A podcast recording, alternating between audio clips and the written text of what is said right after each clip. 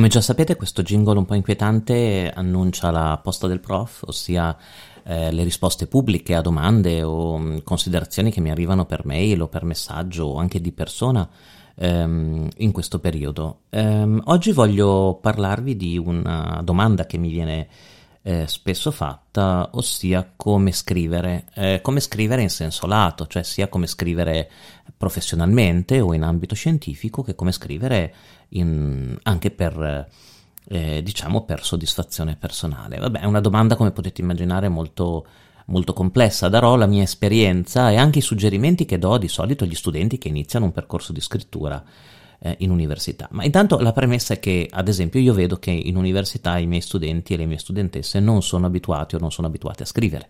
Molto spesso in tutto il percorso universitario, soprattutto nelle facoltà umanistiche, si arriva a scrivere soltanto con la tesi di laurea. Eh, I compiti intermedi sono di solito dei test a multiple choice e di conseguenza eh, molto spesso si arriva a 22-23 anni che l'ultima volta che si era scritto qualcosa era um, al liceo, i temi di maturità ad esempio. Questo è un po' un problema perché la scrittura, come tante altre arti o attività, ha bisogno di allenamento. È chiaro che uno più scrive e più scrive meglio tendenzialmente.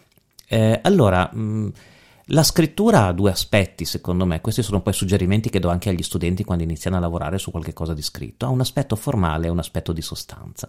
Sono tutti e due importanti, sia l'aspetto formale che l'aspetto di sostanza. L'aspetto formale si risolve abbastanza in fretta.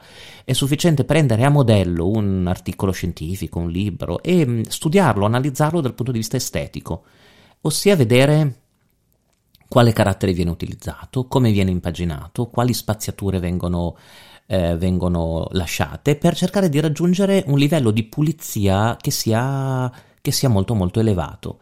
Eh, ciò vuol dire che poi esteticamente quello che viene presentato al, alla persona che sta per leggere il nostro lavoro eh, si presenta bene.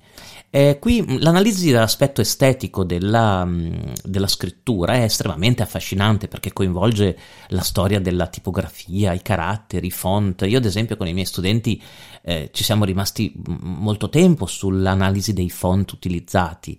I miei studenti non sapevano che ad esempio esistono dei font eh, dei tipi di caratteri molto adatti per lo schermo, lo schermo del computer, ma meno adatti per la stampa, invece esistono dei font che eh, una volta che il documento è stampato sono proprio pensati per, ehm, per eh, fare una bella figura, per così dire, o apparire in maniera molto, molto chiara sulla stampa. E quindi ehm, la parte formale della scrittura andrebbe un po' mh, migliorata in molti casi. Um, si è abituati oggi alla scrittura su telefono cellulare, su tablet. Eh, l'idea invece di aprire un programma di videoscrittura, di lavorare sulla formattazione, sui tipi di caratteri, sull'impaginazione, eh, è, è, secondo me molto molto importante. Eh, consente anche poi, una volta terminato il, lo scritto, di fare una verifica prima di inviarlo, prima di stamparlo, prima di comunicarlo a qualcuno, ad esempio del, del, degli eventuali errori. Circa invece la sostanza, cioè come si scrive con riferimento ai contenuti, beh qui non è facile rispondere perché esistono tantissimi tipi di scrittura. C'è la scrittura per la tesi di laurea, c'è la scrittura per una tesi intermedia, c'è la scrittura per un tema, c'è la scrittura per un articolo un quotidia- per un quotidiano, c'è la scrittura per un post su un blog, eh, c'è la scrittura per un post reso pubblico sui social network, ci sono tanti tipi di scrittura. Ehm, secondo me Mm, e qui darò un consiglio che secondo me è molto valido, me lo davano i, i, i maestri del giornalismo quando iniziai da ragazzino a, frequentare alcune redazioni. Eh, beh, più, più, che la scrittura è importante la rilettura a questo punto. Noi siamo in un periodo storico dove ehm, c'è un calo generalizzato di attenzione, eh, ad esempio, nella lettura e rilettura di quello che si fa o di quello che si scrive. Eh, tendenzialmente la scrittura dovrebbe avere un percorso abbastanza, non, non voglio dire tormentato, ma abbastanza graduale, ossia si scrive, però una volta che si è scritto qualche cosa si lascia decantare e non si trasmette o non si invia immediatamente. Lo so che è una cosa molto difficile da dire questa in un periodo, in un periodo storico della società digitale dove tutto è basato su impulsi dove bisogna andare in fretta, no? bisogna arrivare per primi, ma non, non, funziona in questo modo. Secondo me è molto importante che spesso vedo viene lasciato da parte, lasciata da parte è la procedura di revisione. Io vedo che tra tanti scritti che mi arrivano da verificare, penso articoli mandati alla mia rivista oppure penso alle tesi di laurea dei miei studenti, non è mh, sovente un problema di scrittura, ma un problema di verifica dopo, di revisione. Ecco allora che il, il primo buon consiglio, forse l'unico che mi viene, di, che mi viene da dare è eh, di lasciare decantare un attimo quello che si è scritto, di riprenderlo e di fare un'analisi formale, questa volta e non sostanziale. L'analisi formale dello scritto, che è un po' la, mm, la, tecnica che usano i grandi correttori di bozze, che usavano i grandi correttori di bozze, perché adesso i correttori di bozze ormai sono stati quasi tutti licenziati, dal, soprattutto nei grandi quotidiani, era proprio quello di cercare di eh, leggere un testo senza leggerlo.